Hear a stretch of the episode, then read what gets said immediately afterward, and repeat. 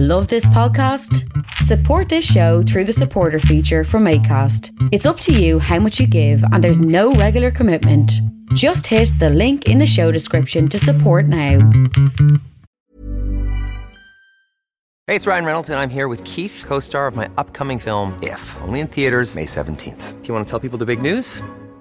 All right, I'll do it. Sign up now and you'll get unlimited for $15 a month in six months of Paramount Plus Essential Plan on us. Mintmobile.com slash switch. Upfront payment of $45 equivalent to $15 per month. Unlimited over 40 gigabytes per month. Face lower speeds. Videos at 480p. Active Mint customers by 531.24 get six months of Paramount Plus Essential Plan. Auto renews after six months. Offer ends May 31st, 2024. Separate Paramount Plus registration required. Terms and conditions apply if rated PG. I'm Sandra, and I'm just the professional your small business was looking for. But you didn't hire me because you didn't use LinkedIn jobs. LinkedIn has professionals you can't find anywhere else, including those who aren't actively looking for a new job but might be open to the perfect role, like me.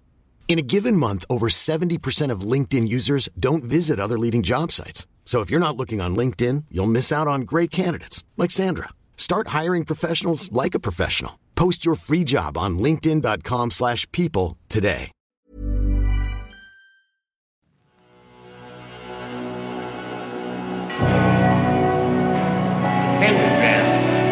Dedicated to Henry Foreman. In the years of the primal force the dawn of terrestrial.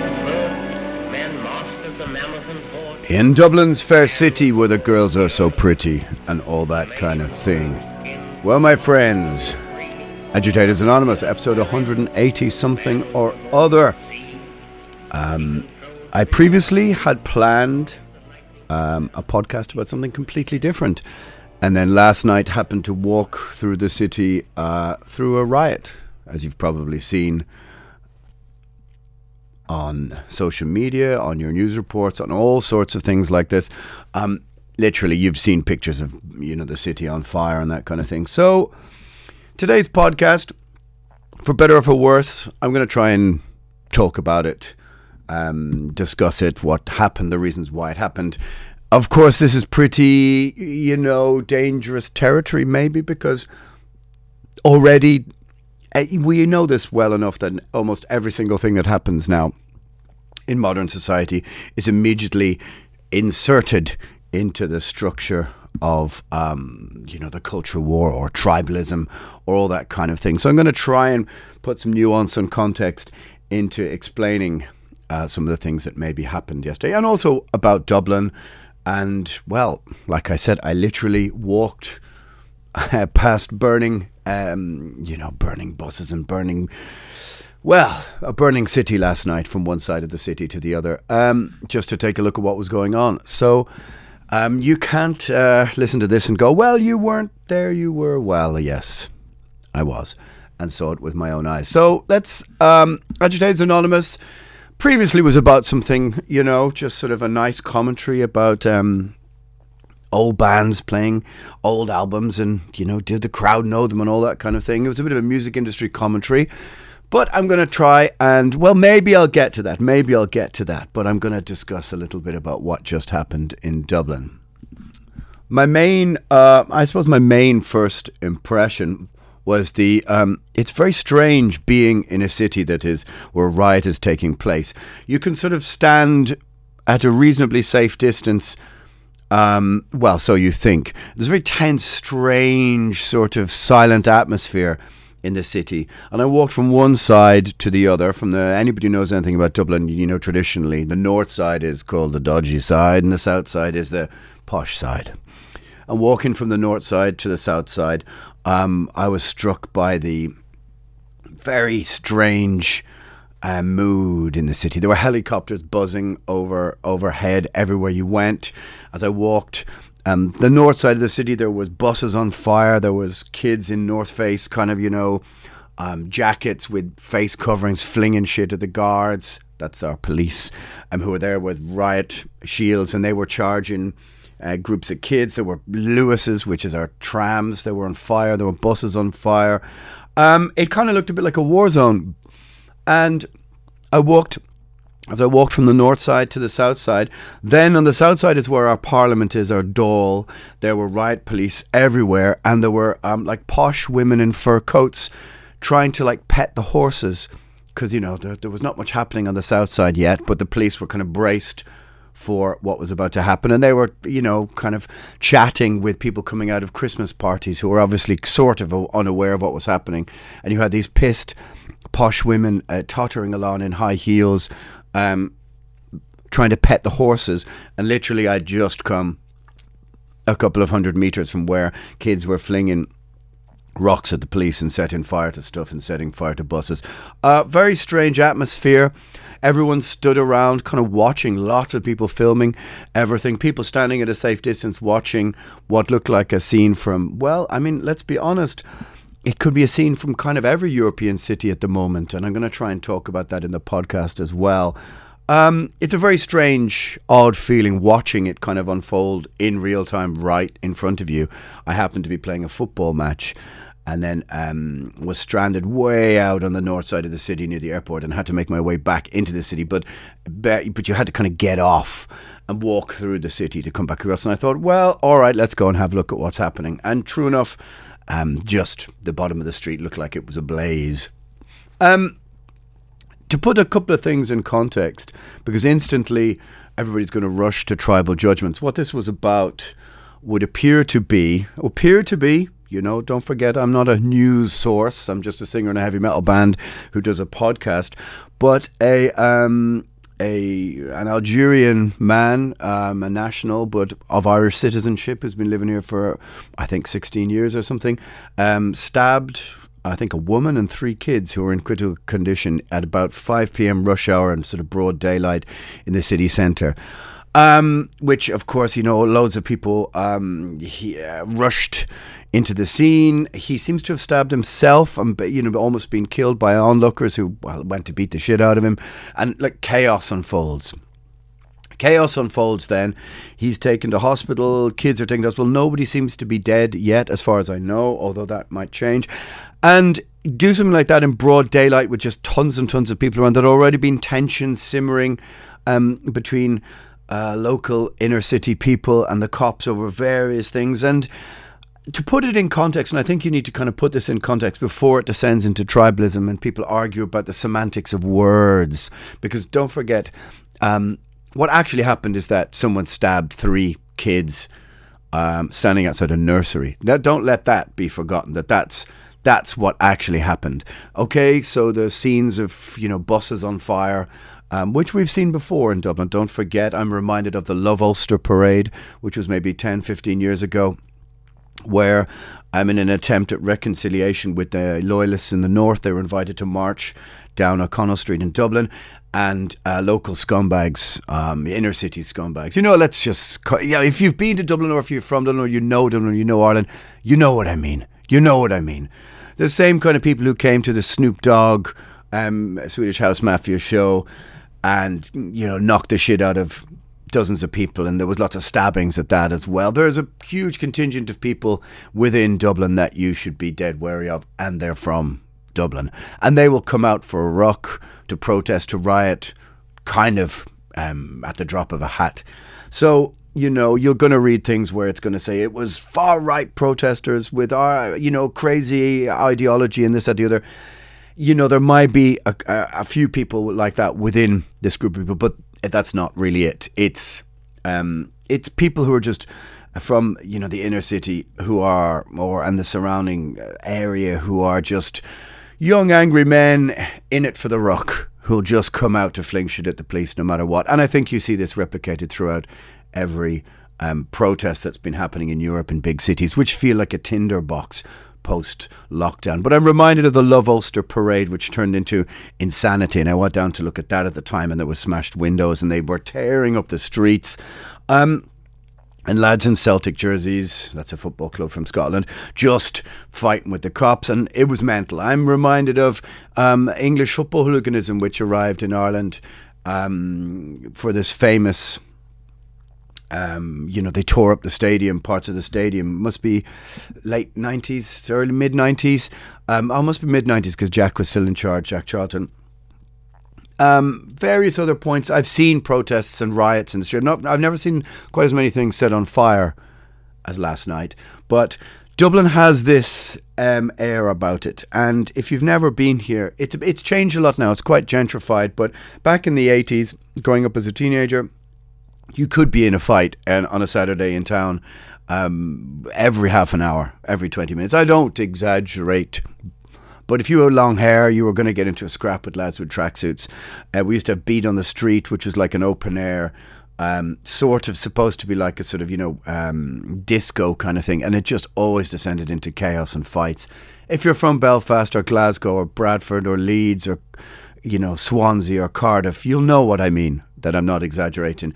And this was the same in the early 90s. Then ecstasy came into Dublin, calmed things down a bit. Then we had a lot of cocaine violence, early 2000s. There's it's a, it can be a rough place. Now, of course, the city is gentrified and moved people out from the city centre. But make no mistake, um, it can all kick off here. And last night it all kicked off in spectacular style. Um, and, you know, people just were just going absolutely fucking crazy fighting with the cops. So to try and put some context on what happened, um, you know, nobody knows quite what was the motives behind the attack. Um, mental illness, perhaps. I mean, I certainly can say that since the lockdown, the pandemic, which I openly, you know, opposed lockdown on the podcast, and all that kind of stuff, an awful lot of people were locked out of their um, treatments. They weren't able to get whatever medication they needed. And you see the repercussions now still. There are lots of nutcases walking around the streets. Around the corner from me, there's uh, several little gangs of lads from different places who gather. Um, you know, you'll you will see people wandering up and down the streets talking to each other or talking to themselves. Junkies. You will get violent outbursts. There's there's lots of stuff in the streets that hasn't been resolved um, since lockdown, where a lot of people probably who had to get medication um, didn't get some. This is not to absolve anybody from anything, but um, there is no. Um, you know, they don't know yet. Was there some response from this guy who stabbed these kids? Was it something to do with? They ruled out terrorism. Um, it's very hard to say because, of course, the cops are mindful of allowing too much information into the public because it can, um, well, you'll get more protests like you saw last night. They kind of want to keep a lid on that. I don't know. Nobody, no, none of the um, people who were witness to the attack have come out saying that they fit, they thought that it, there was some sort of um, religious motive to it or Islamic motive to it. Um, it doesn't look like that. Looks like a crazy dude um, stabbed a bunch of kids. I mean, and unfortunately, the riots are going to take away from what was such an incredibly uh, dark thing to happen in broad daylight. And so all the papers are, you know, going to be of burning, um, burning cars and burning buses. But I don't think we can really comprehend all this without saying that it feels, having traveled around Europe quite a bit now since lockdown ended, there is tension in the streets. And it's part of it is the cost of living crisis. People are finding that they just don't have the money and there is um, big, big unrest and much resentment towards the state, towards governments. Um, don't forget, you know, maybe your middle class um, observations of lockdown in the suburbs, where you had a, you know, you could work from, you, you know, your laptop, the pajama class, as, as I called them back with Agitators Anonymous at the beginning, um, able to work from home, thought it was lovely, play in the garden. Oh, what a nice break from everything. But if you were um, a working class family with four or five kids trying to teach your kids in Zoom in a small little um, tiny apartment in the city centre, and maybe a father who was a taxi driver or something, and you couldn't work. Life was a bit more difficult, so there's been built up tension and resentment. Um, in those areas. Um, you know, the government has also been moving migrants into hotels in some of those areas, hotels which were shut in lockdown. The whys and wherefores of that situation aren't really aren't really exactly known, um, but definitely it's caused tension with locals. I went down to look at a few of those protests. I mean, I live right in the city centre, so it's not hard to get on your bike and just have a little look around. And, um, you know, there's been tension. There's been tension. There's been no doubt about that. And then add in, as I said, issues with rent, rising rents, people not a you know, there, you know, there's no jobs, and there's always in Dublin. There's been this um, generation of people who've been in welfare traps, who've been, um, you know, um, big, big working class areas which resent the police, which resent the state, resent the government for whatever reasons, uh, local community reasons. Um, and every now and again, this kind of flares up, but it doesn't usually flare up um, after such a horrific event as children being stabbed. You can't really think of anything more dark or extreme than that. So, for the kind of people who are tut tutting it, you know, everybody tearing the streets up. I mean, I get it. It's it's awful to see this happen to the city. It's awful to see, um, you know, hundreds of people out in the streets destroying stuff. Um, but you know, you can if you're really, really kind of like coldly practical about it you could see this was going to happen. You could see something like this was going to happen as soon as something so extreme. You don't, you don't, you don't. Um, you know, your city doesn't have a, a stabbing of children in the broad daylight and have no reaction from no one. So, um, yeah, it's it's pretty crazy stuff. But anybody who's from Dublin or from Ireland will tell you that things like this can um, not maybe not quite as extreme, but they can kick off here, and that Dublin does have a history of things like this. But certainly, to put it in a con- in a broader context, it feels like many places now there is an uh, there is a big the moment. Let's say the the era of upward mobility that came to most European cities um, or most of Europe after the, let's say, Berlin Wall fell, that sort of ni- early 90s to the crash of 2008. I often say that that's a period of upward middle class mobility throughout most of Europe. Um, you have um, Eastern European countries beginning to, you know, the, a tide beginning to rise for them um, as communism was dismantled. Um, you have, you know, foreign multinationals pouring some money and work into previously impoverished countries such as Ireland, such as Ireland, and Hey, it's Ryan Reynolds, and I'm here with Keith, co star of my upcoming film, If, only in theaters, May 17th. Do you want to tell people the big news? All right, I'll do it. Sign up now and you'll get unlimited for $15 a month in six months of Paramount Plus Essential Plan on us. Mintmobile.com slash switch. Upfront payment of $45 equivalent to $15 per month. Unlimited over 40 gigabytes per month. Face lower speeds. Videos at 480p. Active Mint customers by 531.24 get six months of Paramount Plus Essential Plan. Auto renews after six months. Offer ends May 31st, 2024. Separate Paramount Plus registration required. Terms and conditions apply if rated PG. Hiring for your small business? If you're not looking for professionals on LinkedIn, you're looking in the wrong place. That's like looking for your car keys in a fish tank. LinkedIn helps you hire professionals you can't find anywhere else, even those who aren't actively searching for a new job but might be open to the perfect role. In a given month, over 70% of LinkedIn users don't even visit other leading job sites. So start looking in the right place. With LinkedIn, you can hire professionals like a professional. Post your free job on linkedin.com slash people today. Millions of people have lost weight with personalized plans from Noom. Like Evan, who can't stand salads and still lost 50 pounds. Salads generally for most people are the easy button, right? For me, that wasn't an option. I never really was a salad guy. That's just not who I am. But Noom worked for me. Get your personalized plan today at Noom.com.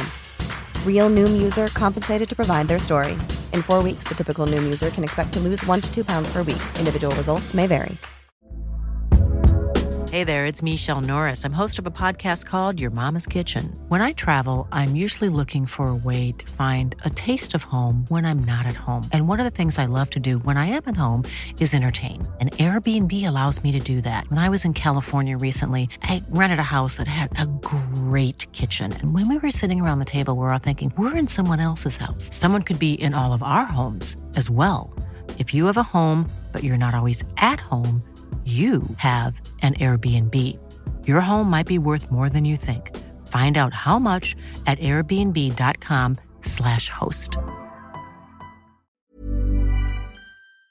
we enjoyed a sort of window about a 16 17 year window of relative upward mobility and then somewhere at you know the crash of 2008 uh, on the surface ireland seems like a very rich country it seems to be doing very well, but this is really a sort of multinational cause, as in uh, companies are doing companies with foreign investment are doing very well and making a lot of money, but the trickle down effect to your average working class person in Ireland um, isn't huge, isn't huge. Middle class people who've kind of, you know, are sheltered from some of these things may disagree. As I said, the pajama class, or um, I'm sure the um, the journalists of um, magazines tip tapping away in their local artisan bakery about how awful the working class people are. Um, don't really go down into those areas. I don't really know them. I think it's the same with um, almost every um, you know, marginalized, tribalized um, sort of group now. You get one group writing about the other saying how awful they are from either side of the political divide without them ever really taking um, on board their concerns. And so you get this sort of growing, fermenting resentment. Um, and, you know, in Dublin, um, you know, you have pro Palestine marches in Dublin. There's been, you know, Ireland has always been very pro Palestine. And let's be clear is that some of the same people tearing up the streets last night, setting fire to stuff, if, let's say, for example, at a pro Palestine march, um, the cops had got heavy handed and like clobbered a few people who were protesting, um, those same people would have appeared um, to, you know, push back against the cops, and the same kind of thing could have happened. Um, you've, you know, it's only been a, a, few months ago since a friend of mine showed a video. He took himself out his front window of hundreds of youths. Um, I think it was out near Tallaght. Uh, shout out to Tallaght, California.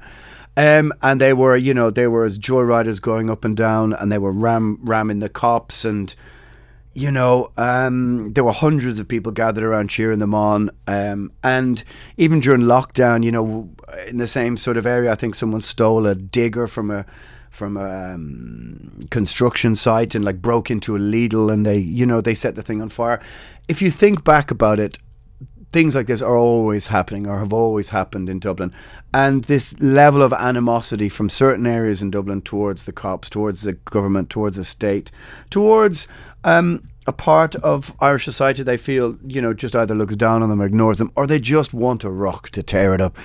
If you had a pro-Palestine march on the, you know, on Saturday, and maybe people don't like to hear it because these are two, you know, because at the moment the, you know, the the state elements of the state are busy calling all the people protesting last night far right. Um, they could quite easily have been protesting on Saturday against the cops or come into town to cause a ruck if something else had happened for I think almost any any protest or any march they might show up. Um, you know, during lockdown, kids were roaming around the streets on the little scooters, robbing people because people were forced to eat and drink outside uh, for you know nonsense reasons. Um, and kids were roaming around in gangs of scooters and again fighting with the cops. So, trying to put some context on it for people um, that there is a huge element of uh, Dublin, Dublin society that is willing to come out on the streets um, and just have a ruck with the cops. And those reasons um, can be quite different and quite difficult to pin down. So, trying to put some nuance and context on what's happening for anybody listening from outside, it looks insane. Um, um but it looks like something that could have just happened in in any French city. I mean, a lot of French cities recently have been having protests. There's been, you know, there's been violent protests in. You've seen them in Athens. You've seen them in Italy. You've seen them in Spain. You've seen them. It feels like there's a growing tension in society, um, which, I mean, like I said, I, have said it before in the Agitators Anonymous. Um, an awful lot of this is from, I think, the 2008 collapse onwards um, the banking crisis collapse and 10 years of social media derangement and I think classic divide and conquer tactics employed by the uh, political financial elite to separate people, to, to, to make them other each other, to think of all the reasons why that they should be um, at each other's throats. Um, and then you just add in lockdown, which you know exacerbated the uh, situation. I mean, I stood up my own door and watched um, you know, people protesting in the streets of Dublin about Black Lives Matter, while in the middle of a pandemic when um, another protest would have been told to stay inside or stay indoors. Uh, so it builds up resentment among people from certain areas about what they see as one rule for thee and one rule for me. Um, and then you pour in sort of uh, classic traditional classism, the fact that you know an awful lot of middle class people look down on working class people and call them this and that and the other. Um, it's a post Trumpian thing, post Brexit thing, you know, the deplorable class. And um, keep calling people that, and it won't, you know, you doesn't doesn't take much to bring them out into the streets and torch stuff. Um, and it is, it's, it's, you know, it's. I have a love hate relationship with my city, and it's awful to see this happening in your city. But being super cold and pragmatic about it, maybe not pragmatic is not the right word, but very, very, um, you know, trying to view it coldly, and that's what I was trying to do while I was standing in the street watching all of this. Um, last night, you know, you could you can you could sense it. You could sense it was boiling up. People whose resentment towards the state um, have been, you know, they were compounded by lockdown when. Um, or, and there's no doubt people behind their screens were getting, you know, were being filled with lots and lots and lots of more insane, extreme ideas from either side. And there's a great, there's a great tension in society, and also the fact that just simple, um, the cost of living uh, has just gone up two, three, four times as much in some places, and nobody's wages are wages are stagnant for years. Um, I mean, of course, I think maybe it's simplistic, but inflation 101, right? If you print more money in a couple of years than it was printed in the previous 80, it's going to devalue its worth, right? And then you allow most of your city to be torn up and rebuilt by foreign investment firms where Irish people have no chance of um, owning anywhere to live. Um, you wonder why some people are going to resent that. Yeah, very difficult. Very, very difficult. Um, so just that was just an attempt to try and put some context and nuance about it. Anybody who's been to Dublin or is from Dublin or grown grown up in an older Dublin kind of knows exactly the kind of um, element I'm trying to put my finger on without being too offhand or being um, you know as classist as some of the you know um, uh, journalists in you know middle class journalists in newspapers who never go down to those areas um, are. But these were the same people who, as a teenager or twenty something, you would have been in fights with, or you know, um, cut your hair, you're fucking hippie, etc. Um, you know what I mean if you know. Um, and so, as I said, the uh, crazy scenes of walking through the city, watching you know parts of it on fire, to cross the city to the posh side, to watching drunk um, rich people in fur coats spill out of expensive bars, trying to pet the horses, um, pissed, wondering what's going on, who've completely missed all of this context. Um, that was the crazy thing. The cops with their, you know, uh, riot gear taken off. Oh yeah, you know, just casually chatting with some women in fur. Co- I keep mentioning fur coats, but that was just my lasting memory. Uh, burning buses in fur coats is maybe what I should call the episode. So both sides, of course, rushing. Um, you know, to condemn the other with the most, you know, most extreme uh, elements of the you know the conversation. You've got as i said i already did a podcast about um, the hate speech bill legislation being passed here. And something like this will just move that further forwards. You've got the police commissioner um, calling you know it a far right ideological riot which you know anybody who was there last night or looking at it will know that that's not what it was. I mean of course there you know might be elements of that um, somewhere in the middle of it, but it's just young lads looking for a ruck, looking for a riot, looking for things to fling at the cops, setting fire to stuff, um, looting.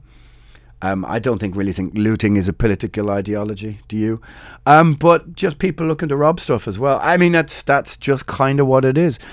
Um, but this will be used to order to give the police greater powers to expand their um, you know powers in relation to things like you know hate speech, which whether you agree or disagree, um, is for me an Orwellian concept that you know can be used to uh, greater social and digital control. That's just my opinion. Um, I, if you disagree, that's okay, but I would advise reading 1984 to understand um, at least where it came from. Anyway, um, it's a kind of emergency podcast, not really an emergency podcast, but as they're warning people to stay out of the city again tonight, uh, closing businesses, all that kind of stuff, uh, we could be in for a rather hectic weekend here in Dublin. Um, I'm not one of those guys that's going around documenting it on my Instagram, taking pictures of burning stuff, but you've probably seen enough. And god damn, did they clean so much of it up um, before most people got to walk around the city this morning. They must have been. Um, it's it's quite an amazing job. Uh, shout out to Dublin City Council for, for cleaning up the mess so quickly. Uh, and who knows, they might have more mess tomorrow morning. And if you're getting annoyed at either side of what I'm saying here, what I'm trying to do again is sit in the grey area, sit on the fence, put both sides of the argument, say, yes, there are elements of, um, you know, there are elements of one thing um, in amongst these protests, but we all know that's not the whole story. Um, but at the heart of where this uh, chaos came from is um, the actions of a man obviously out of his mind who tried to stab a bunch of um, very small kids uh, outside a nursery in broad daylight. That let that not be lost amongst all the images of burning um, buildings and burning, you know, trams and burning buses. Um, and like I said, it feels like something that could kick off in most Western cities right at the moment. I mean, maybe not just the West, I guess, you know.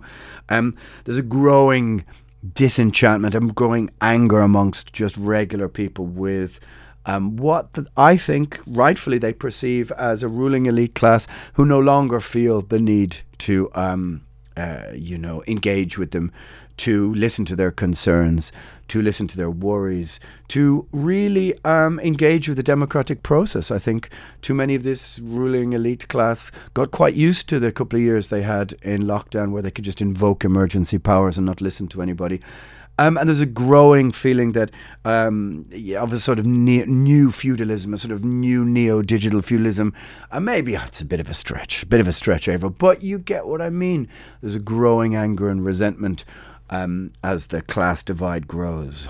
Anyway, my friends, that's what's happening in Dublin. This is Agitators Anonymous. It's a little bit shorter than usual, so I'm not sure quite how to keep saying the same thing. Um, but read between the lies, lines, read between the lies. Come on, Slayer. Great song, though. In fact, I keep finding myself going back to South of Heaven more than any other Slayer album. Don't. Mm, answers on a postcard. Um, read between the lines of what the of what's being told to you, um, and try and hold the line against the most extreme forms of tribalism on either side, claiming one side is the other and the other. Um, this was, like I said, at the heart of it, a, an insanely tragic, dark thing that happened in broad daylight, and um, it sparked a huge riot. All right, my friends, Agitators Anonymous in Dublin's Fair City. We'll speak to you next week.